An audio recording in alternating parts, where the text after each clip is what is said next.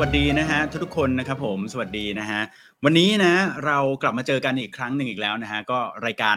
คุยเก่งนะฮะอยู่ในช่องของ Creative Talk นะครับก็แน่นอนนะฮะชื่อรายการคุยเก่งเพราะว่าผู้ดำเนินรายการชื่อเก่งนั่นเองนะเออดังนั้นรายการในวันนี้นะฮะเราจะมากันทุกๆวันพุธนะฮะในช่วงหัวค่ำแบบนี้นะครับก็ปกติจะมาประมาณทุ่มหนึ่งนะแต่ว่าวันนี้ฮะผมมีแขกรับเชิญพิเศษจริงๆนะอาจจะเป็นคนที่คุ้นหน้าค่าตากันอยู่นะแต่ว่าเนื่องจากว่าเหตุผลที่บอกว่าพิเศษ เพราะว่าวันนี้เนี่ยนะฮะ เขาสาสละเวลา ผมก็อุตส่าห์ไปขโมยเวลาเข้ามาตอนช่วงเขาไปเที่ยวเนี่ยนะฮะแล้วก็แล้วก็ให้เขามาออกรายการกับเราสักนิดหนึ่งนะฮะเป็นแขกรับเชิญพิเศษในรายการคุยเก่งของวันพุธที่ 11 ตุลาคม 2023 นั่นเองนะฮะก็สำหรับเพื่อนๆนะที่เข้ามาดูนะฮะผ่านทาง YouTube Facebook นะครับ ก็เข้ามาทักทายกันได้เลยนะฮะสวัสดี ทุกคนนะฮะนี่มีคนบอกวู้ฮู้นะฮะรอฟังคุณเอ็มนะฮะโอเคมา เดี๋ยวเรามาเจอกันนะฮะเดี๋ยววันนี้เนี่ยแน่นอนนะฮะว่าเราจะมาคุยกันในหัวข้อที่เรา list ไว้นี่แหละ ก็คือเรื่องของ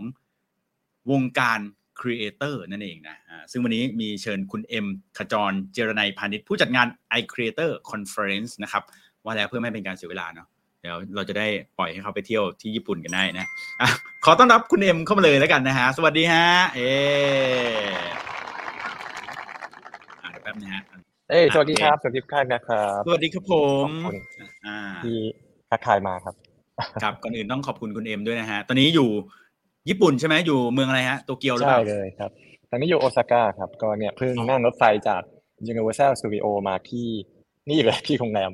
ครับโอ้แล้วก็เออพอพอพูดถึงเรื่องครีเอเตอร์วันนี้ก็แอบไปที่ Universal ก็แอบดูเหมือนกันนะเฮ้ยมันจะมีคนเต้น TikTok สักกี่คนอะไรเงี้ยผมก็แอบดูดูนั่งนับ โอ้โห มีเป็นน่าจะเกือบ เกือบพันอะเออที่ที่เห็นนะคือเยอะมากหมายถึงคนคนทำทำ content TikTok เหรอ คนทำคอนเทนต์เหรอ ใช่คือเวลาเราอย่างใน TikTok เนี่ยมันมีข้อดีคือเวลาดูทริปอะครับเราสามารถกดเสิร์ชตามโลเคชันได้ ผมก็ดูว่าใน Universal Studio ที่ญี่ปุ่นเนี่ยโอซาก้าเนี่ยครับวันเนี้ยมีคนทำคอนเทนต์ทั้งหมดกี่คนอ่าโอ้มันกดดูได้ครับอ่าเราก็เจอว่าโห มันขึ้นมาเกือบพันอะคือแบบโอ้ยเยอะมากเออก็แปลว่าตอนนี้คอนเทนต์ครีเอเตอร์มันมันเยอะจริงๆครับ อืมอืมอืมอืมใช่ ซึ่งอันนี้น่าจะเป็นประเด็นที่เราอยากจะคุยกันนะ ในฐานะที่แบบว่าคุณเอ็มเนี่ยก็อยู่อยู่ในวงการของครีเอเตอร์มานานนะเอ้คุณเอ็มนี่ทำคอนเทนต์หรือทำเพจอะไรเออคุณเอ็ม recap ให้อืมให้พวกเราฟังหน่อยได้ไหมให้ผมฟังด้วยแหละว่าเอ้คุณเอ็มเนี่ยทำอะไรมาตั้งแต่แรกรู้สึกมีเขียนบล็อกมีอะไรพวกนี้ด้วยนะไหนไหนลองลองลอง recap history ให้ฟังหน่อยฮะอ่าก็โอ้โหถ้าได้ประวัตินี้ก็ คือผมทำอาชีพทำงานประจำมาก่อน ก็เป็นโปรแกรมเมอร์ครับ แล้วก็ครับผมเอ่อพอคือเรียนจบที่วิศวะราชกระบังนะครับ แล้วก็ทำอาชีพโปรแกรมเมอร์มา เอ่อกดจะได้ได้ด้วยไหมครับเดี๋ยวลองดูฮะอะเดี๋ยวลองดูครับก็ผมทำโปรแกรมเมอร์ครับ อาชีพก่อนหน้านี้คือทำโปรแกรมเมอร์มาสิบสิบปี คือนึกภาพมาเป็นพนักงานประจำสิบปีนะครับเขียนโปรแกรมอืมต๊อกแต๊กต๊อกแต๊กไป แต่ว่าพอจริงๆแล้วว่าความฝันจริง ๆ คืออยากเป็นนักเขียน แต่ว่าตอนจะสอบมหาลัยอะ เราเอ่อ คะแนนภาษาไทยตกเต็มร้อยได้สามสิบอะไรเงี้ยนะครับก็อืมแต่ว่าพวกฟิสิกส์กับคณิตกันได้เยอะก็เลยกลายเป็นสายวิศวะแต่จริงๆแล้วอยากอยากเป็นนักเขียนมากๆ พอผมทำงานไปสักพักหนึ่งมันมีเทคโนโลยีหนึ่งเกิดขึ้นก็คือบล็อกนะครับก็บล็อกนี่คือเราสามารถเขียนอะไรก็ได้งานเขียนโดยที่ไม่ต้องเข้าสำนักพิมพ์เนาะไม่ต้องเข้าอืมเอ่อไปสำนักใหญ่ๆนะครับพอเราทำบล็อกก็เอ้ยเริ่มรู้สึกว่ามันมี inner ในใจที่แบบเฮ้ยมันชอบมากเลยเรื่องเนี้ย ผมก็เลยลาออกจากงานประจำมานะครับ ช่วงที่ลาออกจากงานประจำหลายคนก็จะจำได้ว่าคือก็ไปแข่งแฟนพันธุ์แท้ด้วยอ่าหัวข้อ Steve Jobs แล้วก็เลยเปิดเว็บชื่อ m a c t h a i c o m เป็นเว็บแรกนะครับแล้วพอไอ้แมตช์นี้นี่เป็นแมตช์ที่เจอกับเอ่อคุณแม็กซ์สุนาถนะใช่ไหมฮะอ่าใช่ใช่นี่เจอกันครั้งแรกเลยหรือเปล่าอันเนี้ยครั้งแรกเลยครับ ซึ่งแม็กเนี่ยก็เป็นคนที่ตามบล็อกของผมมาก่อน ก็คืออ่านบล็อกเอ่อตอนมาเจอกันบอกว่าโหผมอ่านบล็อกพี่มานานแล้วอะไรเงี้ยก็เออก็เจอกันครั้งแรกเลยครับ แล้วพอเออจบแข่งแฟนบันธุ์แท้ก็เลยเปิดเว็บไซต์ชื่อ m a c t h a i c o m ก็รวมกับแม็กนี่แหละทำแล้วก็สักพักหนึ่งแม็กก็ชวนไปเปิดบริษัทด้วยกันนะครับ ก็เป็นบริเป็นหุ้นส่วนกันทำบริษัทชื่อ The Zero Publishing ข้างในก็จะมีเว็บไซต์นะครับอืมมี Mango Zero Parents One ทำ Up Rainmaker แล้วก็อยู่ในเครือเอ่อ Rapid Digital Group นะครับอันเนี้ยประวัติคร่าวๆก็จะประมาณนี้ อืมอืมก็ถือว่าอยู่มานานมากแล้วก็โหนี่การที่อืมได้เจอกันกับเอ่อ คุณแม็กซ์หรือคนที่แบบสนใจในเรื่องเดียวกันเนอะมันทำให้เกิดแบบคอนเทนต์เกิดเพจขึ้นมาเกิด community ที่แบบคนชอบอะไรพวกพวกนี้เหมือนเหมือนกันเนาะขึ้นมาเนาะอืมอืมอืมอืมนี่ใช่ใช่อ่าคุณกิติภพบอกว่าต้องไปหาดูคุณเอ็มตอนประกวดแฟนพันธุ์แท้เลยนะเฮ้ยยังมีใน YouTube นะเสิร์ชคำว่าแฟนพันธุ์แท้ Steve Jobs ก็จะเจอผมช่วงหน้ายังอ่อนอยู่เมื่อสิบโอ้ปีที่แล้วเออหลายปีไปแล้วใช่ไหมอันนี้น่าจะแบบสัก ถึงยี่สิบปีป่ะไม่รู้นะสิบห้าปียี่สิบปีแล้วสองพันสิบสองครับสองพันสิบสองสองพันสิบสองก็โอ้โหนานมากอะ11ประมาณสิบปีอืมใช่ใช่ใช่อะมาถามคุณเอ็มบ้างดีกว่าว่าตอนเนี้ยวงการอืมครีเอเตอร์ครับที่คุณเอ็มมองเห็นเนี่ย เป็นยังไงบ้าง ผมรู้สึกว่าคนเป็นครีเอเตอร์กันเยอะแยะเต็มไปหมดเลยเนาะใครมีโทรศัพท์มือถือครับกดขึ้นมาเปิดก็อืมเป็นครีเอเตอร์ได้เลย คุณเอ็มคิดว่าไงบ้างครับวงการตอนนี้ฮะเออผมว่ามันเป็นคือปีก่อนอะผมบอกว่ามันเป็นยุค ยุคทองของ content creator เนอะแต่ผมเริ่มรู้สึกว่าปีนี้มันไม่ใช่ยุคทองแล้วคือ มันเริ่มเป็นยุคที่คนอยากทำคอนเทนต์อะมันมันยากขึ้นเยอะนะครับอืมเอ่อผมมีภาพหนึ่งอยากแชร์ให้ดูนิดนึงนะครับครับอันนี้เป็นเอ่อสไลด์จากทาง GroupM นะครับขอหยิบยกมาพูครัดบคุยเนาะชอบมาก คือเขาทำเหมือนเป็นภาพให้ดูว่าตั้งแต่ยุคทีวีวิทยุหนังสือพิมพ์ที่เราเสพสื่อกันนะครับไล่มาจนถึงยุคปัจจุบันเนี่ย เราก็จะเห็นว่าเฮ้ยเอ่อมันมีเกาะเล็กเกาะน้อยเกาะยิบเกาะย่อย เป็นไปหมดนะครับอย่างเอ่อทวีปสีดำๆเนาะทวีป TikTok เนี่ยก็เห็นว่าเอ้ยมันก็ใหญ่ขึ้น Facebook ก็ใหญ่ แต่ว่าในทวีปใหญ่ ๆ ก็มีภูเขามีเกาะย่อยข้างในใน Facebook มี Facebook Gaming มี Facebook Group อ่า TikTok มี TikTok Live TikTok Shop อะไรพวกเนี้ยก็แปลว่าเอ่ออย่างแรกเนี่ยสิสัญญาณแรกที่เห็นก็คือมัน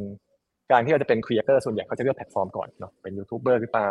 เป็นคนอืมทำเพจหรือเปล่า หรืออย่างอ่าอาจจะเป็น TikToker แบบพี่เก่ง เนาะฮะก็เราก็จะเลือกแพลตฟอร์ม แล้วก็ในแพลตฟอร์มมันก็จะมีความแยกย่อยออกไปอีกประมาณหนึ่งนะครับอืมมี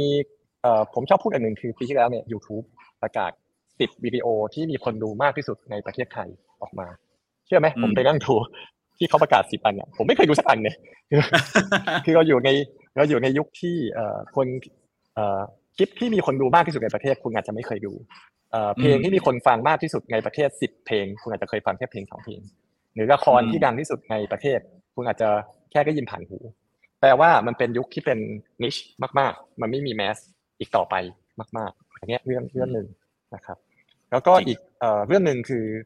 เอ่อมันมีสถิติหนึ่งครับน่าสนใจ อันนี้ของ Adobe เขาหยิบเขาทำมา Adobe เนี่ยเขาเป็นเครื่องไม้เครื่องมือที่ครีเอเตอร์ใช้กันเยอะเนาะทำกราฟิกทำวิดีโออะไรพวกนี้นะครับอืมเขาก็ไปวัดมาครับว่าในรอบโควิดสามปีที่ผ่านมาเนี่ย เอ่อมันมีคอนเทนต์ครีเอเตอร์เกิดใหม่เกิดใหม่นะประมาณกี่คนนะครับอืมเขาพบว่าในรอบสามปีที่ผ่านมามีครีเอเตอร์เกิดใหม่ประมาณร้อยหกสิบห้าล้านคนนะครับอู้ร้อยหกสิบห้าล้านคนเนี่ยเอ่อคือผมไม่มีสถิติว่าก่อนหน้านี้มันมีเท่าไหร่ แต่ว่ามันขึ้นมาแบบโหเยอะมากนะเยอะมากๆแถมประเทศครับที่เกิดขึ้นเยอะมากๆอะคือแถบเซาท์อีสเอเชียนะครับเป็นดินแดนที่แบบเป็น rising star เลยนะของตลาด content creator แล้วก็ ผมมีสถิติหนึ่งอันนี้ของทาง Grand View Research นะครับเขาบอกว่าตลาดดิจิ t a ลคอนเทนต์เนี่ยเอ่อถ้านับทั้งโลกเนี่ยโตสุดก็คือตลาดอเมริกานะครับอืมกินพื้นที่ไป 33%ของทั้งโลกเนาะแต่ว่าตลาดที่โตอันดับสองเนี่ยคือตลาดเอเชียและ Southeast Asia ที่เราอยู่กันนี่แหละนะครับอืมคือตลาดครีเอเตอร์ในแถบอื่นเขาไม่ได้เฟื่องฟูแบบพวกเราเนาะอ่าอันนี้ก็คือสัญญาณอีกข้อหนึ่งว่าเฮ้ยในขณะที่มัน diversity มากๆ มันแยกย่อยมากๆ มันก็โตขึ้นเยอะมากด้วยนะครับ โตขึ้นเยอะมากๆด้วย แล้วก็เอ่อสุดท้ายเลยเนี่ยคืออืมอันนี้เป็นสไลด์ที่อ่าจาก GroupM เช่นเดียวกันนะครับ ที่กลุ่มเอเจนซี่เขาคุยกันเยอะมากๆในในปีนี้ คือเขาบอกว่าเอ่อแต่ก่อนเนี่ยเวลาเราทำแคมเปญ marketing นะครับ เราจะคิดถึงเรื่อง reach เป็นส่วนใหญ่เนาะเข้าถึงกี่คนอ่าทำเฟซบุ๊กทำยูทูบใกล้วิวกี่วิวอืมทำ TikTok ได้กี่วิวกี่แชร์นะครับแต่เขาบอกว่าอืมทุกวันเนี้ยยอดวิวมันซื้อได้อะยอด reach มันก็อืมก็จ่ายในบูโพสก็ได้นะครับอือมอร์แกนิกแทบจะเป็นศูนย์แทบจะแบบไม่ได้มีออร์แกนิกอะไร เพราะฉะนั้นสิ่งที่เอเจนซี่ให้ความสนใจมากๆ ในยุคเนี้ยคือเขาบอกว่า relevancy อะคือ new reach หมายความว่าเอ่อความถูกต้องตรงกลุ่ม คืออมความน่าสนใจที่ที่มากกว่า เช่น คุณอาจจะไปลงเพจ A ได้คนดูล้านวิวไอ้ล้าน reach แต่มันอาจจะไม่มีคนซื้อของคุณเลยก็ได้ นะครับเทียบกับสมมติผมทำของอาสาอาหารเสริมสุขภาพเนี่ยครับแล้วผมไปลงกับน้องเบเบ้สมมตินะน้องเบเบ้อาจจะได้ประมาณแสน reach ซึ่งอาจจะไม่เข้าล้าน reach ของเพจดังอื่นแต่ว่ามันตรงกลุ่ม แล้วก็อืมถูกกลุ่มถูกใจคนที่ที่ตรงมากกว่านะครับเพราะฉะนั้นอันเนี้ยก็คือเรื่องที่สามคือเอ่อเรื่องที่ว่าตอนเนี้ยแบรนด์เขาไม่ได้มองหาครีเอเตอร์ที่ทำยอดเยอะๆแล้ว แบรนด์มองหาครีเอเตอร์ที่ตรงกลุ่ม ตรงกลุ่มกับคนซื้อตรงกลุ่มกับคนรับสารของเขานะครับ งั้นโดยภาพรวมเนี่ยครีเอเตอร์เยอะขึ้นคอนเทนต์มันเฉพาะทางมากขึ้น แล้วก็คนที่ออกเงินจ้างอย่างพวกแบรนด์เนี่ยก็ไม่ค่อยอยากได้คนที่แบบยอดเยอะๆแต่ขายของไม่ได้แต่อยากได้คนที่เฉพาะเจาะจง แล้วก็ตรงกลุ่มมากๆผมว่าตลาดตอนนี้ก็จะประมาณนี้อันนี้ภาพรวมที่ที่มองเห็นนะครับ ในมุมฝั่งเอเจนซี่ด้วยในมุมแบบตลาด global ด้วยเออซึ่งอันนี้ซึ่งอันนี้ผมว่าผมก็เห็นด้วยเลยนะ คือผมรู้สึกว่าเอ่อคนที่ ตอนนี้นะฮะตอนนี้ผมว่าเออจริงอย่างที่คุณเอ็มว่าหนึ่งคือคนเป็นครีเอเตอร์เยอะขึ้นมากๆเนาะแล้วก็เรื่องของการมาโฟกัสที่ยอดไลค์ยอดวิวเลยเนี่ยเดี๋ยวนี้มันก็อาจจะมันก็อาจจะเรียกได้ว่ามันก็ซื้อได้นะอย่างที่คุณเอ็มบอก แต่ว่าสุดท้ายเนี่ยมานับที่การเข้าถึงกลุ่มเป้าหมายที่ตรงจุดมากกว่าเนี่ยอันนี้ผมว่ามันจริงเลย ซึ่งบางคนเนี่ยอาจจะมี follower ไม่ได้เยอะ แต่กลายเป็นคนที่สามารถขายของได้อย่างที่คุณเอ็มว่า พอ อืมใช่ไหมเขาขายของได้ก็คือก็คือเป็นคนที่ถือว่ามีมี value ใช่ไหมทีนี้มันก็เลยทำให้แบบเออเวลาเหตุผลที่แบรนด์เขาจะจ้าง มันก็เลยมีมีหลายเหตุผลมากขึ้นนะครับ ผมเคยผมมีเอออันนึงให้ดูเดี๋ยวกดแป๊บนึงอันนี้เป็นสถิติจากอ่า Sprout Social นะครับเขาบอกว่าเหตุผลที่ทำไมแบรนด์ต้องจ้างครีเอเตอร์ด้วยเคยสงสัยว่าครีเอเตอร์มันได้ตังมาจากแบรนด์เนาะแล้วทำไมแบรนด์ต้องไปจ้างครีเอเตอร์ด้วยอันดับหนึ่งเลยคือเรื่อง น่าสนใจอันดับหนึ่งคือเรื่อง budget หมายความว่าเอ่ออ๋อโทษครับ อันนี้คือความท้าทายที่เวลาเขาจ้างครีเอเตอร์อ่าคืออะไรเป็นอันดับหนึ่งนะครับอันดับหนึ่งคือเรื่อง budget คือแบรนด์ชอบมองว่าครีเอเตอร์แพงเกินเหตุซึ่งอันนี้ทุกวันนี้ก็ยังรู้สึกหลายแบรนด์รู้สึกอย่างนั้นอยู่นะครับเอเจนซี่ด้วยเนาะแล้วก็ซึ่งความจริงมันไม่ได้แพงขนาดนั้นหรอกคุณเอ็มกำลังจะบอกว่าอย่างนั้นหรือเปล่าเอ่อมันจะเป็นเป็น K shape ครับ K shape หมายความว่าคนที่แพงจะแพงมากๆ ผมเคยเจอคนทำคลิปคลิปหนึ่งคลิปสี่แสนถึงหกแสนบาทอะไรเงี้ยครีเอเตอร์ด้วยกันครับ กับระดับอีกอันนึงก็คือก็ถูกมากๆไปเลยคือแบบสามพันห้าพันอะไรแบบเนี้ยนะครับมันเหมือนเป็นเป็น K shape นิดนึงทีนี้ในเรื่อง budget เนี่ยมันก็เลยเป็น challenge หนึ่งที่ที่แบรนด์มอง อันที่สองคือเรื่องของการที่จะหาคนที่ตรงกับแบรนด์หายากคือตรงกับ brand value สมมติผมเป็นเป็นอะไรดีอะผมเป็นอ่า Creative Talk ผมอยากจะจ้างครีเอเตอร์ให้ช่วยโฆษณาขายบัตรให้นะครับเออ เราจะหาใครดีนะใครที่ตรงกลุ่มกับคนที่จะมาซื้อบัตร Creative Talk ที่สุดอย่างเงี้ยมันก็จะมีความหายากประมาณนึงนะครับเพราะว่ามันอาจจะไม่ได้วัดที่ความดังหรืออะไรแบบนี้ถูกไหมอย่างที่คุณเอ็มว่าคือผมอาจจะไปจ้างคนที่เป็นอินฟลูเอนเซอร์ดังระดับประเทศมาหรือเป็นดาราก็ไม่ได้แปลว่าจะทำให้เกิดยอดขายได้นะเพราะว่ามันต้องหาคนที่มันตรงกับตรงกับแบรนด์อืม ครับทีนี้พออันดับหนึ่งอะมันคือ budget ซึ่งมันก็เป็นปัญหาในวงการครีเอเตอร์มานานครับมันก็เลยพอยุคหลังโควิดขึ้นมาเอ่อเราจะเจอวิกฤตหนึ่งที่น่าสนใจก็คือ ถ้าตามข่าวเรื่องครีเอเตอร์ในรอบปีสองปีที่ผ่านมาเราเจอครีเอเตอร์ที่เลิกทำไปเยอะมากครีเอเตอร์ที่ปิดเพจครีเอเตอร์ที่ publisher เองก็ปิดช่องไปในช่อง ปีนี้ก็หลายช่องมากๆอะซึ่งเขาก็มีหลายเหตุผลนะ อีกข้อหนึ่งที่เจอช่วงนี้เยอะก็คือครีเอเตอร์หลายคนเริ่มออกมาบอกว่า เฮ้ยช่วยดูยอดฉันหน่อยดูสนับสนุนฉันหน่อยช่องฉันจะไปไม่ไหวแล้วอะไรเงี้ยก็เริ่มมีคนออกมาทำคลิปแบบนี้โพสแบบนี้นะครับอันเนี้ยก็เกิดจาก pain point เรื่อง budget นะครับคือพอแบรนด์รู้สึกว่าครีเอเตอร์เนี่ย budget ค่อนข้างสูงนะไม่ตรงกลุ่มสักทีเดียว แบรนด์ก็เลยเริ่มไปมองหาคนที่เป็นตัวเล็กแทนที่จะจ้างแบบหกแสนโอ้โหคลิปเดียวเอ๊ะหกแสนเนี่ยเราไปจ้างคนตัวเล็กใกล้ๆแค่จะแบบโอ้สักสามพันคนเลยนะใช่ไหมเออ เพราะฉะนั้นปีเนี้ยที่ผมคือผมเจอกับเพื่อนๆในวงการเยอะเขาก็จะบ่นกันเยอะมากเลยว่างานน้อยลง งานที่เป็นงานโฆษณาน้อยลงเอ่อแต่คนที่เบอร์ใหญ่จริง ๆ ยังได้อยู่ คนที่เบอร์ใหญ่มากๆอะคือเขาทำไม่ทันเนี่ยแต่คนที่เป็นประมาณแบบอาจจะเรียกเลเวล B เลเวล C อะไรเงี้ยครับคือรายได้น้อยลงไปเยอะมากๆ บางเพจปิดเพจไปเลย บางเพจต้องไปทำงานอื่นอะไรแบบนี้นะครับเอ่อซึ่งพอมาดูแล้วเอ้าเงินมันหายไปไหนเนี่ยปรากฏว่าเงินมันก็ไปลงกับอ่า ครีเอเตอร์อีกร้อยหกสิบห้าล้านคนที่เกิดใหม่นั่นแหละก็คือ คนที่มาใหม่คนที่อาจจะเบอร์เล็กหน่อย ราคาไม่แพงตรงกลุ่มมากๆนะครับเราเดี๋ยวนี้เราเจอครีเอเตอร์แบบวันก่อนผมเพิ่งเจอช่องหนึ่งเป็นช่องคนเลี้ยงมดเงี้ยเออคนเลี้ยงมดช่องอะทำทำเรื่องวิธีการเลี้ยงมดอะไรเงี้ยครับเออซึ่งถ้าผมอยากจะทำอาหารสำหรับมดเนี่ยนี่คือช่องที่ดีที่สุดเลยนะที่ที่ผมจะทำไม่มีช่องอื่นดีกว่าช่องนี้แล้วอะเออดีมากๆเดี๋ยวผมไปเจอเอ่อ TikToker คนหนึ่งที่ทำเรื่องเลี้ยงกุ้ง เขาเป็นเกษตรกรแล้วเขาทำคลิปเลี้ยงกุ้งตั้งแต่คลิปแรกจนคลิปเป็นร้อยๆก็พูดเรื่องเดียวคือเลี้ยงกุ้ง ซึ่งถ้าวันหนึ่งผมอยากจะส่งออกกุ้งเนาะหรือแบบขายอาหารกุ้งเนี่ยนี่คือช่องที่ดีที่สุดนะที่ควรจะไปลงมันก็เลยเกิดสิ่งนี้ขึ้นนะครับ เกิดเกิดตลาดที่เป็นฐานล่างที่ใหญ่ขึ้นมาเยอะมากๆ แล้วคนที่หนักที่สุดตอนนี้คือ อาจจะเป็น level กลางๆนะครับ level B level C รายได้กดลงไปเยอะมากครับ อืมครับ ซึ่งเอ่อคนที่อันนี้น่าสนใจเพราะว่าผมมันก็สังเกตเรื่องนี้เหมือนกันนะคุณเอ็มก็คือว่าอย่างเช่นยกตัวอย่างเช่นแบบเอาง่ายๆเลยอย่าง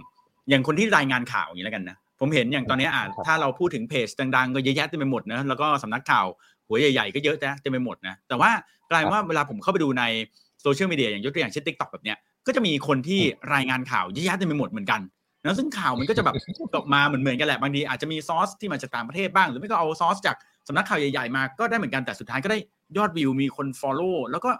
ยังจะขายสปอนเซอร์ได้อีกนะเพราะว่าไอ้ไอ้นี้ก็น่าจะเป็นเรื่องเดียวกันที่คุณเอ็มพูดไหมอืมครับ คือพออ่พอตลาดมันเป็นลักษณะนี้ครับความยากที่สุดของครีเอเตอร์ยุคนี้คือการเรียกว่าไงดีการหาตัวตนที่เราไม่เหมือนใครอะทำยังไงให้มันไม่เหมือนคนอื่น ซึ่งอันนี้ยากมากนะครับ เอ่อผมกดให้ดูอันนี้ อันนี้คือเขาไปสำรวจคอนเทนต์ครีเอเตอร์ในในตลาดนะครับ ว่ารายได้ส่วนใหญ่มันมาจากช่องทางไหน อันนี้จากเว็บ Digital Information World นะครับ คือหลายคนก็จะคิดแค่คิดว่าอ๋อครีเอเตอร์ก็มีรายได้ทางเดียวคือแบรนด์มาจ้างทำคอนเทนต์ใช่ไหมซึ่งก็ก็ถูกครับนั่นคือรายได้อันดับหนึ่งนะครับแต่ว่าจริง ๆ แล้วมันมีรายได้อื่นเยอะนะครับไม่ว่าจะเป็น affiliate เนาะต่างประเทศทำกันเยอะ affiliate คือผมโฆษณาของแล้วก็มีคนกดลิงก์ผมได้ค่าส่วนแบ่งนะครับหรือ ในต่างประเทศมีอย่าง subscription อ่าอย่างใน YouTube ใครอยากจะดูคลิปพิเศษเราก็อาจจะกด subscribe นะครับไปจนถึง only fan ก็เป็น subscribe เหมือนกันนะครับหรือซึ่งไม่รู้ว่า subscription เออเออเออครับ subscription ในไทยนี่ work ไหมคุณเอ็มขออนุญาตแทรกนิดหนึ่งได้เลยครับ เออ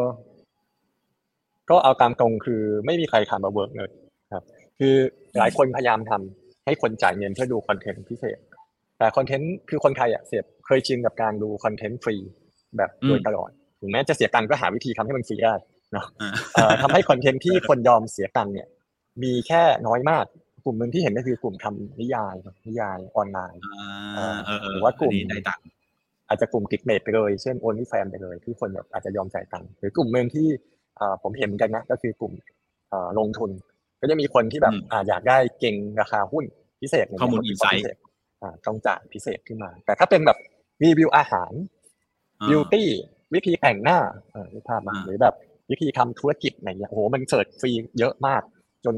แทบจะไม่มีใครที่เก็บตังค์จาก subscription ได้เลยนะครับก็ค่อนข้างยาก แต่เมืองไทยเนี่ยมีจุดเด่นข้อหนึ่งก็คือ ไปลงอีตัวสีม่วงครับ สีม่วงคือ merchandise merchandise หรือว่าพวกเป็นกิจกรรมอื่น ๆ ที่เกี่ยวข้องกับอินฟลูเอนเซอร์นะครับ อย่างปีนี้อย่างที่ผมบอกเนาะมันเป็น K shape คือ creator ต้องพยายามหา community ให้ได้หาคนติดตามที่แบบมีความเฉพาะทางของเรา ปีนี้ก็เลยเป็นปีที่เป็นมหกรรมการจัดอีเวนต์ของกลุ่มครีเอเตอร์เช่นคุณฟาโรสเนาะจัดทอล์กแบบที่ไอคอนสยามโอ้เต็มสองรอบนะครับ คนเยอะมากเทพวีราอย่างเงี้ยของพี่เวงก็จัดอีเวนต์ที่แบบอาจจะพบกับแฟนคลับ หรือว่าพี่เอกยุกรมอ่าผมก็ไปดูมาเหมือนกันก็จัดทองเหมือนกันหรือในอาร์มที่กลับมาเมืองไทยในอาร์มก็มีจัด เหมือนกันในอาร์มีนี่มีของขายเยอะมากมีจังไรเยอะมากนะครับ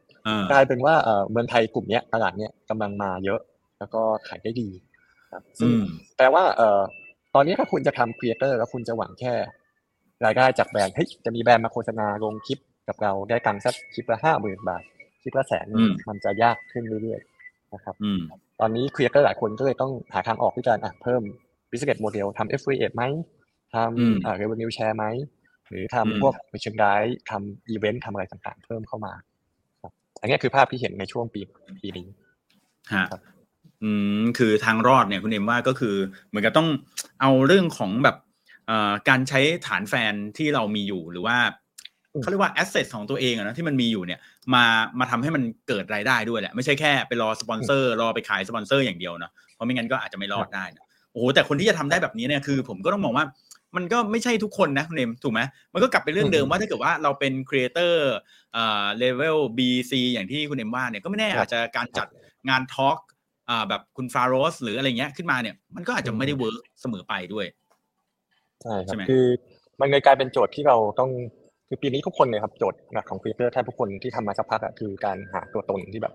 เออมีแค่ชั้นเท่านั้นเนี่ยที่ทำเรื่องนี้ มีแค่ชั้นเท่านั้นที่ถนัดเรื่องนี้แล้วแบรนด์อยากจะโฆษณาก็ ต้องมาที่ชั้นเท่านั้นอะไรเงี้ยครับเออผมเมื่อสักพักใหญ่ๆก่อนเนี่ยผมได้ถูกเชิญไปรีวิวร้านอาหารร้านหนึ่งนะครับ ก็เป็นร้านหรูประมาณแล้วก็วันนั้นเนี่ยก็คือวันเปิดร้าน แล้วก็นั่งอยู่กับ food ครีเอเตอร์ในในโต๊ะนั้นนะครับโต๊ะใหญ่มากประมาณยี่สิบคนนะครับดูภาพครีเอเตอร์ food ยี่สิบคนคือกล้องรออยู่ แล้วเจ้าของร้านเนี่ยก็เอาเมนูแรกครับ มาเสิร์ฟจานใหญ่มากเลยครับ เสิร์ฟจานสวยมากเลยภาพที่ผมเห็นน่ะ คือผมเห็นกล้องอะครับ ยี่สิบตัว อยู่ล้อมรอบจานเนี่ยนะครับแล้วพอจบปุ๊บอะเขาก็อะเอาจานแรกออกไปเอาจานที่สองมาแล้วก็อะขายอีกแช่แช่แช่แช่แช่แล้วผมก็นั่งคิดในใจว่าเฮ้ยสุดท้ายปลายทางอะมันจะต่างอะไรกันไหมคือแบบ เออมันก็เหมือนเหมือนกันหมดหรือเปล่านะครับ ซึ่งตอนนี้เลยเราจะเราจะเริ่มเห็นว่าครีเอเตอร์หลายคนบางครั้งอะสมมติเนาะเอาคอนเทนต์รีวิวร้านอาหารร้านหนึ่งมาแล้วแบบเอามาสักสิบเพจมาเปิดกางออกมา เราดูไม่ออกเลยว่าว่าอันไหนเป็นเพจไหนนะครับ คือเอ่อการทำให้แตกต่างมันเลยกลายเป็น challenge สำคัญมากๆ ในในตอนเนี้ยถ้าทำออกมายอดดี แต่สุดท้ายคนจำไม่ได้ว่าเฮ้ยคอนเทนต์นี้ใครทำก็ไม่มีประโยชน์นะครับ คือมีคนพูดเสมอเลยว่าหมื่นแชร์ไม่มีประโยชน์เลย ถ้าคนเขาจำไม่ได้ว่าใครทำเออจริงจริงใช่ อันนี้เป็นคำพูดคลาสสิกเลยนะเออคือถึงแม้ว่าจะแชร์เยอะแต่ถ้าคนจำไม่ได้นี่ก็ ไม่สำคัญนะอืมอืมอืมนี่มีอ่าถามเข้ามานะฮะ คุณเอมถามว่าอยากทราบว่าครีเอเตอร์เกิดใหม่มีเยอะมากพี่เอ็มและพี่เก่งพอจะมีเทคนิคไหมครับว่าจะทำอย่างไรให้แตกต่างและยังขายได้ด้วย อืมอืมอะเชิญพี่เก่งก่อนนะครับครับโอ้โหผมกำลังจะโยนให้คุณเอ็มเพราะว่าแม่คุณเป็นแขกรับเชิญผมนะอ่าโอเคโอเค ผมว่าผมคิดว่าส่วนตัวผมผมไม่กำลังว่าจะถามคำถามนี้คุณเอ็มอยู่เหมือนกันว่าคำว่าแตกต่างเนี่ยนะ คือในความคิดผมเนี่ยคือมันอาจจะไม่จำเป็นที่จะต้องแตกต่างแบบขนาดเอ่อเพจคนเลี้ยงมดแบบนี้เลยนะคือผมผมกำลังคิดว่าถ้าเกิดว่าคุณเนี่ยเออเป็นคนที่รีวิวร้านอาหารเนี่ยมันก็สามารถที่จะยังคงรีวิวได้อยู่นะเพียงแต่ว่ามันก็ต้องมีคาแรคเตอร์ของตัวเองด้วยแหละในเรื่องของการทำรีวิวหรือเทคนิคอะไรเงี้ยอย่างผมเนี่ยติดตามรีวิวเวอร์คนหนึ่งแต่ผมจำจำชื่อเขาไม่ได้แล้วจำได้แต่หน้าเขานะเออเวลาเขารีวิวร้านอาหารนะคุณเอ็มคือเขาจะไม่ได้ไปถึงปุ๊บแล้วก็ถ่ายรูปอาหารสวยๆแล้วก็ไปกินให้ดูว่าโอ้โหอร่อยจังเลยอะไรอย่างนี้นะ แต่เขาอะจะเดินแล้วเขาก็จะแบบดูบรรยากาศในร้านเนี่ยโอ้โหสีสันออกมาเป็นอย่างนี้รูปภาพที่แขวนนี่เป็นรูปแบบนี้โอ้โหอาหารดูน่ากินแบบ คือแบบมันกลายเป็นว่ากลายเป็นว่าในร้านอาหารน่ะที่เขารีวิวอะฮะ ผมอะกลับได้ดูว่าบรรยากาศของร้านมันเป็นยังไง มันเลยทำให้เรารู้สึกว่า เออซาบซึ้งมากขึ้นว่าเอ้ยไอร้านนี้เราเคยไปแล้ว แต่เราไม่เคยดูแบบนี้เลยเออบางคนก็เป็นแบบเหมือนสถาปนิกหรือเออเรียนอาร์เคเต็กมาก่อนอะเขาจะบอกว่าโอ้โหดูกำแพงนี่นะแบบเขาเออ ซอไอปูนเนี่ยเป็นแบบนี้เป็นลวดลายคือแบบโอ้เออวานนี่มันขนาดนี้เลยเหรอเวลาเราไปเราก็แค่ถ่ายรูป ผมว่าอันเนี้ยคือคือความหมายของคำว่าแตกต่างนะอืมแล้วถ้าแตกต่างแล้วผมว่า เดี๋ยวมันก็จะอาจจะนำมาซึ่งเอ่อรายได้หรือว่าสามารถที่จะขายได้ ครับผมคุณเอ็มบ้างเอ่อผมเสริมแล้วกันครับ ผมจะชอบใช้ภาพนี้ครับ เวลาบอกว่าต้องทำให้แตกต่างคือ เอ่อผมว่าเราอยู่ในยุคที่ เราต้องใส่ something เข้าไปในคอนเทนต์ของเราที่แบบเอ่อ คือคนไทยอะมีความพิเศษอย่างหนึ่งคือคนไทยเสพโซเชียลเยอะมากเขาเยอะอันดับโลกเลยนะครับ แล้วก็เอ่อคนไทยเนี่ยชอบคอนเทนต์ที่มีอารมณ์อยู่ข้างในมากๆเลยครับอย่างเช่นคอนเทนต์นี้ดูแล้วแบบโหเศร้ามากเลยอะเศร้ามากเลย อยากแชร์ ให้คนฟังว่าทำไมเรื่องมันเศร้าอย่างนี้ หรือแบบโหดูเรื่องนี้ก็แบบเฮ้ยมันซาบซึ้งใจจังเลยอะดูคลิปนี้ก็แบบโหดีจังเลยอ่า รีวิวคอนโดบางทีก็ทำให้เราแบบซาบซึ้งใจกันโหถ่ายทำดีจังเลยอะแบบโหแบบ production โหดีมากจริงๆอะไรเงี้ยหรือบางครั้งก็น้ำตาไหลคอนเทนต์บางอันก็ทำให้เราโกรธได้ครับซึ่งความโกรธไม่ก็เป็นดราไม่จำเป็นก็เป็นดราม่านะครับเราจะพูดผมชอบเพจหนึ่งชื่อเพจพูด ที่เขาทำคลิปเล่าประวัติศาสตร์หรืออะไรต่างๆเนี่ยบางครั้งเราดูว่าแบบเฮ้ยเฮ้ยประเทศเรามันเป็นอย่างนี้จริงเหรอวะแบบโกรธอะแล้วแบบรู้สึกเอออยากแชร์ออกมาเออคือผมว่าเคล็ดลับที่ดีมากๆ อันนึงคือการใส่อารมณ์เข้าไปในคอนเทนต์นะครับ คืออ่าอาจก่อนทำอะอาจจะต้องมานั่งนึกก่อนนิดนึงว่าเฮ้ยคลิปเนี้ยเราอยากให้คนดูรู้สึกด้วยอารมณ์อะไรดูแล้วแบบโหทึ่งมาก ดูแล้วแบบเฮ้ยอึ้งไปเลยโหไม่คิดว่าจะเป็นอย่างนี้หรือแบบดูแล้วเฮ้ยเฮ้ยมันน่ารักดีว่ะเฮ้ยมันน่าสนใจดี อย่างวันนี้ผมไป Universal ที่ญี่ปุ่นนะครับ ผมก็เอากล้อง GoPro ไปถ่ายเลยนะครับซึ่งพี่เก่งใช้กล้องโกโปรถ่ายเองใช่ไหมก็ ผมก็เอาไอโกโปรเนี่ยไปถ่าย แล้วก็ระหว่างถ่ายผมก็แบบกุ้มใจมากเลยว่าแบบโอ้คนทำรีวิว Universal Studio ญี่ปุ่นเนี่ยมีเป็นร้อยร้อยพันพันคนเราจะไปแตกต่างอะไรจากเขาได้วะอะไรเงี้ยอ่าผมก็เลยระหว่างดูอะผมก็รู้สึกว่ามันมีอารมณ์หนึ่งที่มันน่ารักมากเลย ก็คืออารมณ์ของการดูแลอ่าคนที่มาเที่ยว คือพนักงานเขาอะน่ารักมากพนักงานเขาแบบโหเซอร์วิสมาสุดๆ ช่วยสุดๆ ไม่เคยเหนื่อย ไม่เคยบ่นเขาแบบเฮ้ยดีจังเลยผมก็พยายามแอบถ่ายจังหวะที่แบบพนักงานเขาไปช่วยช่วยคนในหลาย ๆ จังหวะอะไรเงี้ยครับแล้วเราก็ได้ฟุตเทปบางอันที่แบบเฮ้ยพนักงานบางคนเขาเขาทำขนาดนี้เหรอถึงแม้เขาจะพูดภาษาอังกฤษไม่ค่อยเก่ง แต่แบบโหเขามีอันนึงเอ่อฝรั่งเขามาถามอะไรสักอย่างที่ประมาณประมาณลูกหายแล้วแบบเออเขาเขาเขารู้สึกว่าเป็นเรื่องใหญ่มากแล้วเขาก็ตามทุกคนมาช่วยกันดู เอาทุกคนมาช่วยกันฟัง แล้วเขา สุดท้ายผมแอบดูจะพักนะปรากฏว่าเขาอะไปติดป้ายอะครับ ไปเอากระดาษตัวใหญ่ๆ มาติดป้ายคล้องคอเขาอะแล้วเขาก็เดินเดินหาว่าใครเป็นใครเป็นพ่อเด็กเห็นเด็กคนนี้ไหมหน้าตาสีผมประมาณนี้อะไรเงี้ยคือเฮ้ยอันนี้คือผมว่าแบบพอมาพูดอย่างนี้เนาะเรารู้สึกว่ามีอารมณ์ร่วมอยู่ข้างในสูงมาก แล้วพอมาทำเป็นคอนเทนต์ขนาดเล่าอะเรายังรู้สึกเลยว่าเฮ้ยมันน่าจะดีว่ะ แล้วถ้าเราถ่ายทอดอารมณ์นี้ออกมาได้เต็มที่อะผมว่าเออคอนเทนต์มันก็จะออกมาดีด้วยครับคำแนะนำประมาณประมาณนี้นะ เฮ้ยอันนี้อันนี้ดีนะ อันนี้ดีผมว่า อันนี้คือให้เราแบบคอนเทนต์เนี่ยมันอาจจะเป็นคอนเทนต์เดียวกันเหมือนเมื่อคนอื่น เหมือนที่คุณเอ็มไป Universal Studio เหมือนคนอื่นเนี่ยแหละเพียงแต่ว่าเราพยายามมองหาไอ้เจ้าห้าตัวนี้ให้ได้ก่อนนะแบบอารมณ์เนาะสิ่งที่เรียกว่าเป็นอารมณ์ดูแล้วอาจจะรู้สึกแบบอินซึ้งใจซาบซึ้งใจหรือแบบโกรธหรืออะไรอย่างเงี้ยนะหาตรงจุดนั้นแล้วก็ลองทำคอนเทนต์ออกมาให้มันแบบไปทัชหัวใจคนนะเพราะผมคิดว่าไอ้เรื่องของอิโมชันเนี้ยมันดูแล้วมันมันเข้าถึงใจคน มีผมผมมีตัวอย่างด้วยจะขอหาแป๊บนึงครับ อ่าน่าจะอันนี้ อันนี้เป็นคอนเทนต์โปรโมทละครช่องสามแบบที่ผมชอบมากชอบมากคือละครเรื่องนี้ชื่อเรื่องว่าแขนชื่อสั้นๆเนี่ยแขนนะครับแล้วเขาก็เปลี่ยนวิธีการโปรโมทที่เราไม่เคยเห็นมาก่อนปกติก็ต้องเป็นดาราเนาะปล่อย teaser อะดาราคนนี้ดังมากนู่นนี่นั่นปรากฏว่าคอนเทนต์เนี้ยเขาให้เอ่อดาราแต่ละคนมาทำคอนเทนต์ตลกๆคือแบบอะอันแรกคือล้างแขนเราจะดังล้างล้างแขน อันที่สองคือเครื่องตาเครื่องแขนเครื่องตาเครื่องแขนอีกอันนึงเป็นน้องนายเนาะโดนประตูหนีบอยู่คับแขนคับแขนแล้วสุดท้ายคืออ่ามีมีแบงค์พันอยู่ชำระแขนอะไรเงี้ยซึ่งอันเนี้ยผมว่าเฮ้ยมันคือมิติใหม่ของการโปรโมทละครมากเลยอะคือ มันมีการใส่เนี่ยผมดูว่าผมรู้สึกอารมณ์บางอย่าง ผมรู้สึกว่ามันกิ๊บเก๋มันสนุกอะแล้วคนแชร์ก็แชร์เยอะมากนะครับ แชร์แล้วทุกคนก็จะเขียนว่าแบบน่ารักจังเลยหรือแบบ ไม่เคยเห็นการโปรโมทละครแบบนี้มาก่อนอะไรเงี้ยรู้สึกอยากไปดูเลยครับอะไรเงี้ยผมว่าเอ้ยนี่คือเสน่ห์ของการใส่ emotional หรืออารมณ์เข้าไปในคอนเทนต์ใช่ใช่แล้วแล้วผมดูนะ อะไรแบบเนี้ยมัน production มันก็ไม่ต้องอะไรที่แบบสวยหรูมากนะ ดูอย่างคำว่าล้างล้างอย่างเงี้ยล้างคำว่าล้างก็เป็นฟอนต์พิมพ์ธรรมดาเลยแบบโอ้นะแล้วก็ห้องน้ำนี่ก็แบบไม่ได้ดูจะแบบว่าเออแต่ก็อาจอาจจะมีเก็บกวาดดูสะอาดหน่อยอะไรเงี้ยฮะ แต่ก็ไม่ได้แบบว่าตกแต่ง decoration แสงไฟอะไรขนาดนั้นนะเออ แต่ก็แบบว่า อืมมันก็ได้อยู่เพราะมันเป็นเรื่องของแบบไอเดียแล้วก็ emotion นะมันดูแล้วก็รู้สึกว่าเออมันแปลกดีอะผมว่า ครับครับครับ ทีนี้ทีนี้มาถามคุณเอ็มต่อดีกว่านะคือ คืออ่าตอนนี้มันมีหลายเรื่องที่เราคุยกันนะไม่ว่าจะเป็นเรื่องของแบบเอ๊การที่เราจะต้องดูว่าคนที่ติดตามคอนเทนต์เราเนี่ยเดี๋ยวผมเอาสไลด์นี้ลงก่อนนะฮะเราก็ต้องมาดูว่าไอ้คนที่เขาติดตามคอนเทนต์เราเนี่ยคุณเอ็มเขาแบบว่า สนใจเรื่องอะไรชอบเรื่องอะไร อย่างเงี้ยเราก็บางทีก็ต้องทำคอนเทนต์ตามที่เขาสนใจหรือแบบอะไรอย่างนี้ด้วยนะ อันที่หนึ่งอันที่สองคือ เราก็ต้องมาดูตัวเราเองด้วยว่าเออเราชอบคอนเทนต์เหล่านั้นหรือเปล่า บางทีเราอาจจะเห็นว่า เออ คนชอบดูรีวิวร้านอาหาร ฉันก็ไปรีวิวบ้างละกัน แต่ตัวตนจริง ๆ ฉันอาจจะไม่ได้ชอบกินอาหารขนาดนั้น อะไรอย่างเงี้ยฮะ ในขณะเดียวกันก็ต้องมาทำงานร่วมกับไอ้พวกอ่าพวกแพลตฟอร์มด้วยนะ แพลตฟอร์มอย่าง TikTok ก็ทำงานแบบหนึ่ง Facebook ก็ทำงานอีกแบบหนึ่งไอ้ตรงเนี้ยสามเรื่องเนี้ยฮะ เรื่องของคนคนดูนะสนใจอะไร ตัวตนของเราชอบอะไร แล้วก็เรื่องของอัลกอริทึมแพลตฟอร์มเนี่ยสามอย่างเนี่ยนะฮะเราควรจะ balance ยังไงดี โอ้คำถามที่ดีมากเลยครับคือในครีเอเตอร์ที่ทำกรรมงานเนี่ยเราก็จะชอบคุยกันว่า อืม มันมี noise เข้ามาเยอะมากเลย มันมีอะไรที่ทำให้เราคุยเยอะมากคือ ทุกคนก็อยากได้ยอด ไม่ว่าใครทำอะไรก็อยากได้ยอดใช่ไหมครับแต่ว่าเอ่อการที่เราไขว้เขวเพื่อยอดอะมันจะทำให้เกิดผลเสียในหลาย ๆ ข้อมากๆ ยกตัวอย่างเช่น สมมติผมทำช่องไลฟ์สไตล์อยู่ แล้วอยู่ดีมันมีเรื่องอากาศยิงพารากอน ซึ่งสองวันนั้นอะไม่มีใครรู้เรื่องหนึ่งนะครับ มีแต่เรื่องนี้เรื่องเดียวที่ฮิตมาก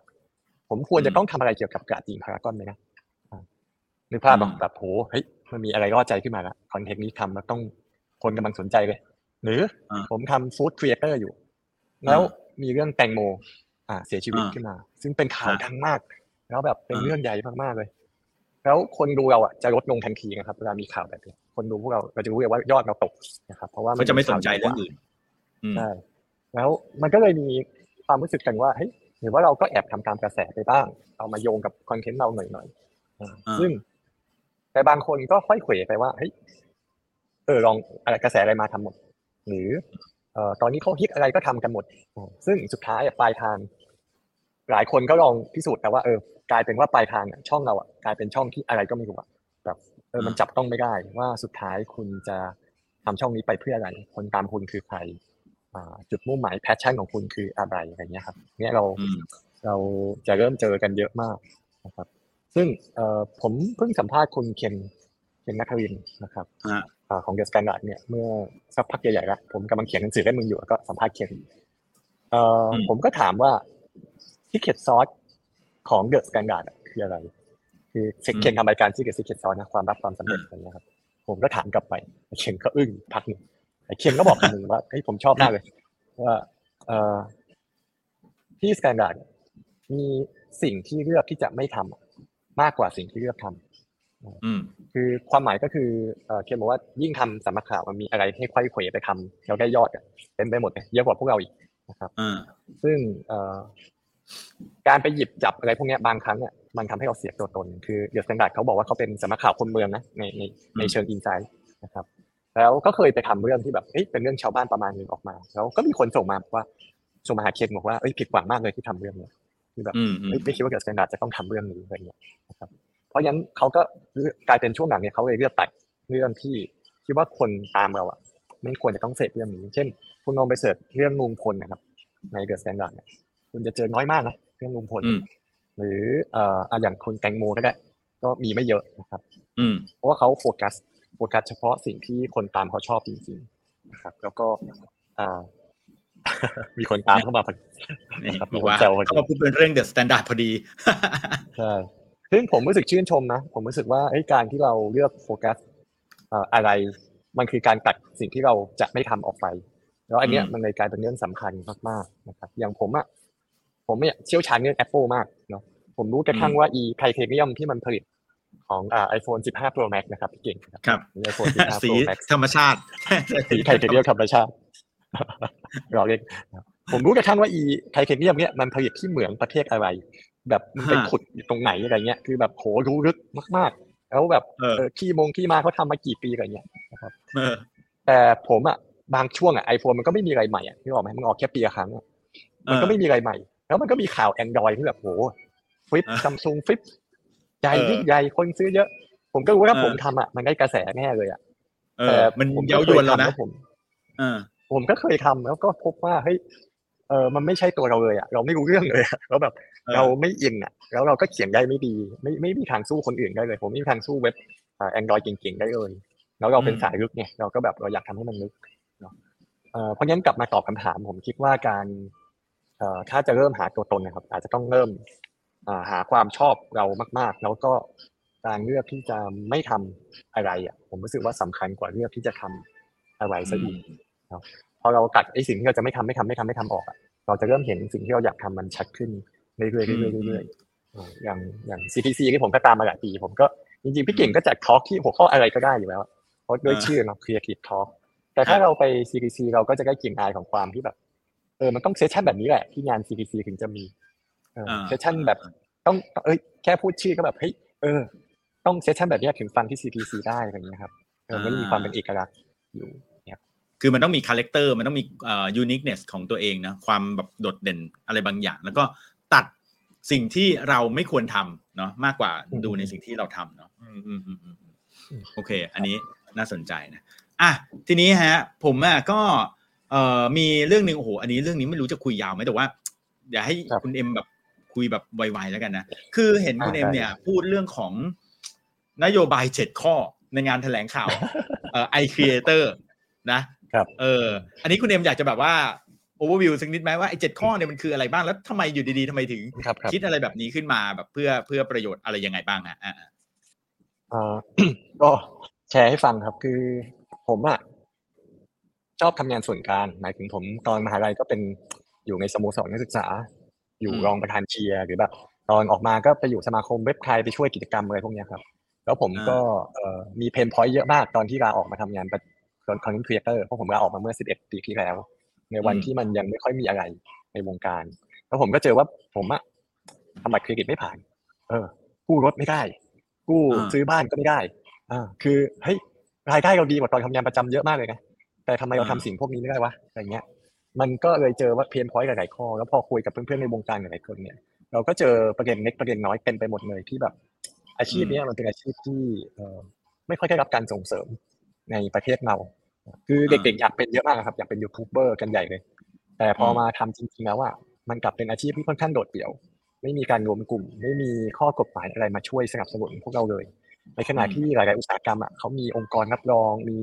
ให้ทุนมีอะไรเต็มไปหมดเลยนะครับ ผมก็เลยเอ่อไปซาวเสียงพี่ๆในวงการมา แล้วก็ออกมาเป็นอาจจะเรียกว่าได้ว่าเจ็ดข้อที่เป็นข้อเสนอแล้วกันนะครับ ที่เราอยากจะลองผลักดันเข้าสู่สภาในในโอกาสที่เรา เออเรากำลังจะมีรัฐบาลใหม่เออมีแล้วนี่เรามีรัฐบาลใหม่อ่าพอดีมีแล้วมีแล้ว อ่า แล้วก็เอ้ยผมว่าถ้าอาศัยจังหวะเนี้ยในการผลักดันนโยบายบางข้อ ผมว่าก็อาจจะน่าสนใจนะครับอืมซึ่งเอ่อมันมีหลายข้อมากแล้วเวลากำลังจะหมดก็อาจจะขอเล่าไวๆเอาเฉพาะข้อสำคัญกันฮะเอ่อข้อหนึ่งที่เห็นชัดมากๆก็คือเรื่องของเอ่ออะให้ดูเศรษฐกิจนี้ก่อนนะครับ อันนี้เป็นเศรษฐกิจที่เราจะเห็นกันทุกปีก็คือเอ่องบโฆษณาในสื่อออนไลน์มันโตขึ้นทุกปี นะครับอืมเราอยู่ในอุตสาหกรรมที่มันโต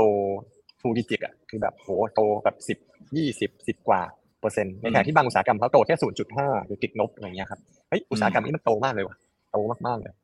ซึ่งในภาพหัวเราอะก็คิดว่าเฮ้ย content creator ต้องรวยมากๆ ต้องมีรายได้สูงมากๆทำสำนักข่าวออนไลน์ต้องรายได้ดีมากๆแล้วพอเราโฟกัสเข้าไปลึกลงไปอะครับ ในสองร้อยกว่าสองหมื่นกว่าล้านเนี่ยครับ เราพบว่าอันนี้คือแบ่งเค้กออกมาครับในสองหมื่นเจ็ดพันล้านเนี่ย เกินหกห้าสิบหกสิบเปอร์เซ็นต์ครับ เป็นเงินที่จ่ายให้กับแพลตฟอร์มก็คือจ่าย boost post Facebookจ่ายยิงจ่ายค่าโฆษณาแอด YouTube อืมจ่าย SEO จ่ายแอด TikTok นะครับ ซึ่งเป็นเงินที่เกินหมื่นล้านบาทแน่ๆครับแล้วเงินทั้งหมดเนี่ยไม่ได้เข้าคนไทยไปออกต่างประเทศหมดนะครับ จ่ายออกอืมเข้า Silicon Valley เนาะถ้า TikTok ก็เข้าอืมอะเข้าทางจีนเนาะนะครับเอ่อกลายเป็นว่าบริษัทไทยอะเอ่ออ่อนแอลง คนทำสื่อไทยอะรายได้ลดลงเยอะมาก นะครับคุณไปดูงบช่องสามเมื่อสิบปีที่แล้วกับวันเนี้ยรายได้หายไปเกือบเกือบสิบเท่าอะเออซึ่งเฮ้ยมันกลายเป็นส่วนหนึ่งที่ทำให้อุตสาหกรรมเราอ่อนแอลงมากๆนะครับเออคืออมออนไลน์โตออนไลน์โตแต่สุดท้ายเงินออกนอกหมดเลยอะอืมอันเนี้ยเราก็เลยอยากเสนอนโยบายหนึ่งคือ ผมก็ไปดูว่าเฮ้ยก็ว่าจะแก้นโยบายเรื่องพวกนี้ได้ยังไงก็ไปเจอว่าเฮ้ยที่ต่างประเทศเขามีบางนโยบายที่สนับสนุน creator ด้วยการเอ่อเรียกว่า อะถ้าสมมติแบรนด์เนี่ยมาจ้าง creator สมมติจ้างพี่เก่งทำคลิป TikTok เนาะอาจจะจ้างพี่ฮะเก่งพี่เก่งสักห้าหมื่นบาทนะครับอ่าเอ่อปกติแบรนด์น่าจะบอกว่าเอ้ยทำ content ห้าหมื่นฝาก boost post ด้วยอีกสักห้าหมื่นหรือแบบอ่าฝาก boost post อีกสามหมื่นนะครับอ่าเอออันนี้เจอประจำนะครับอ่านโยบายเนี้ยคือเราอยากจะสนับสนุนให้ถ้าแบรนด์เนี่ยจ้าง creator สมมติห้าหมื่นบาท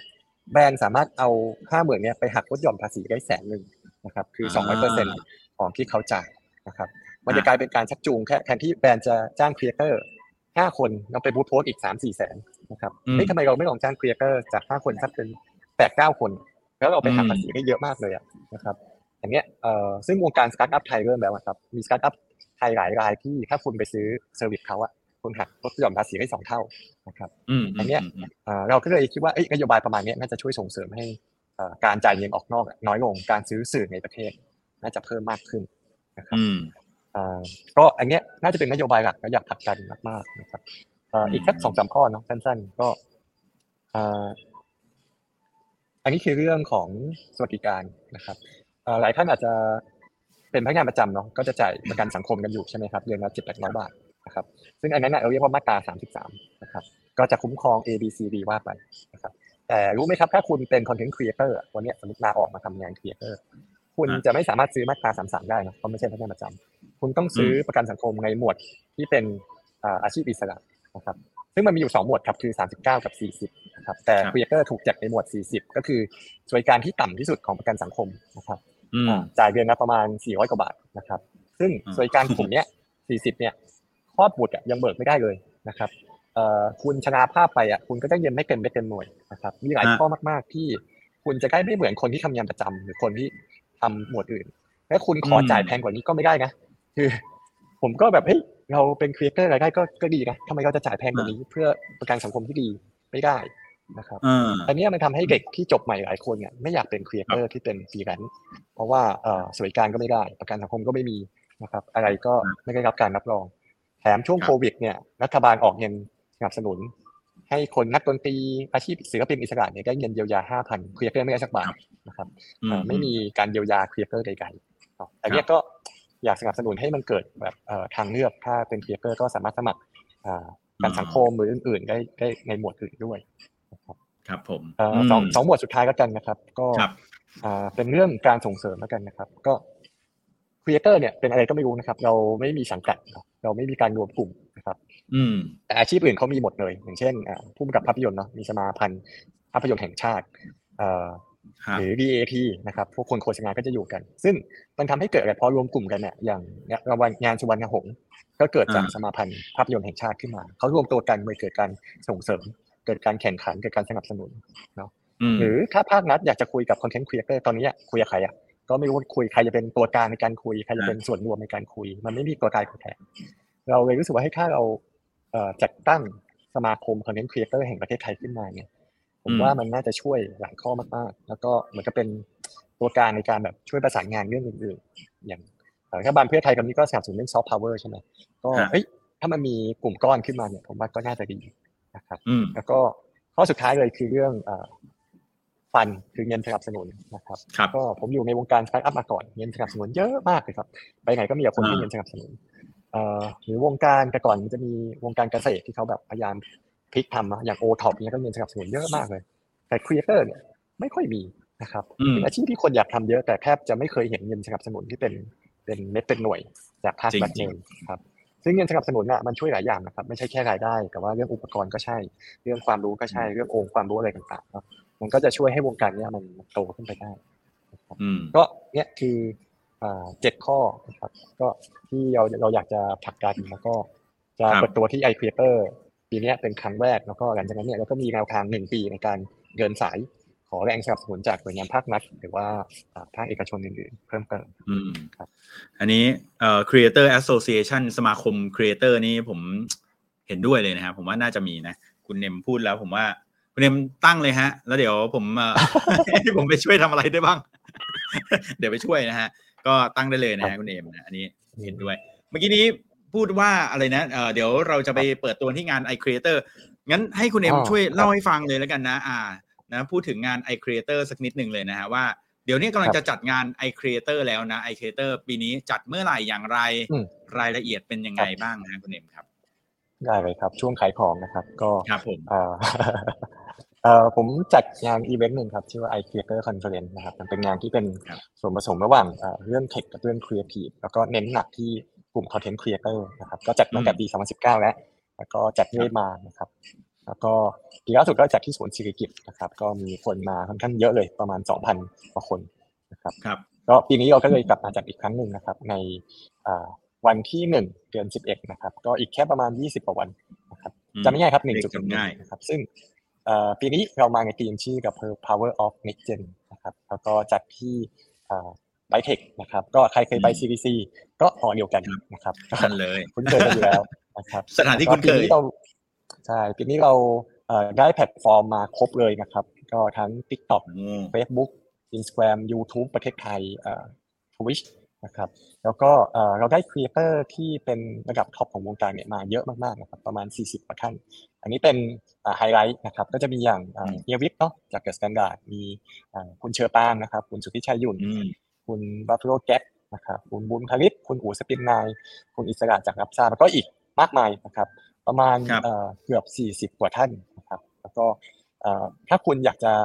รู้เรื่องเกี่ยวกับวงการครีเอเตอร์ก็นี่น่าจะเป็นงานที่เหมาะที่สุดนะครับแถมเอ่อนอกจาก session ดีๆบนเวทีเราก็จะมี session ที่คุณได้ไปปรึกษากับครีเอเตอร์เบอร์ท็อปในภาพเมื่อกี้ครับ แบบเดี่ยวๆเลยอยากคุยกับใครนะครับเพราะเขาลงจากเวทีมาเขาจะให้คำมันงั้นให้คำปรึกษากับคุณแบบเดี่ยวๆเลยนะครับ ซึ่งทุกอืมปีตรงเนี้ยก็จะถูก จับจองกันไปเยอะมากนะครับแล้วก็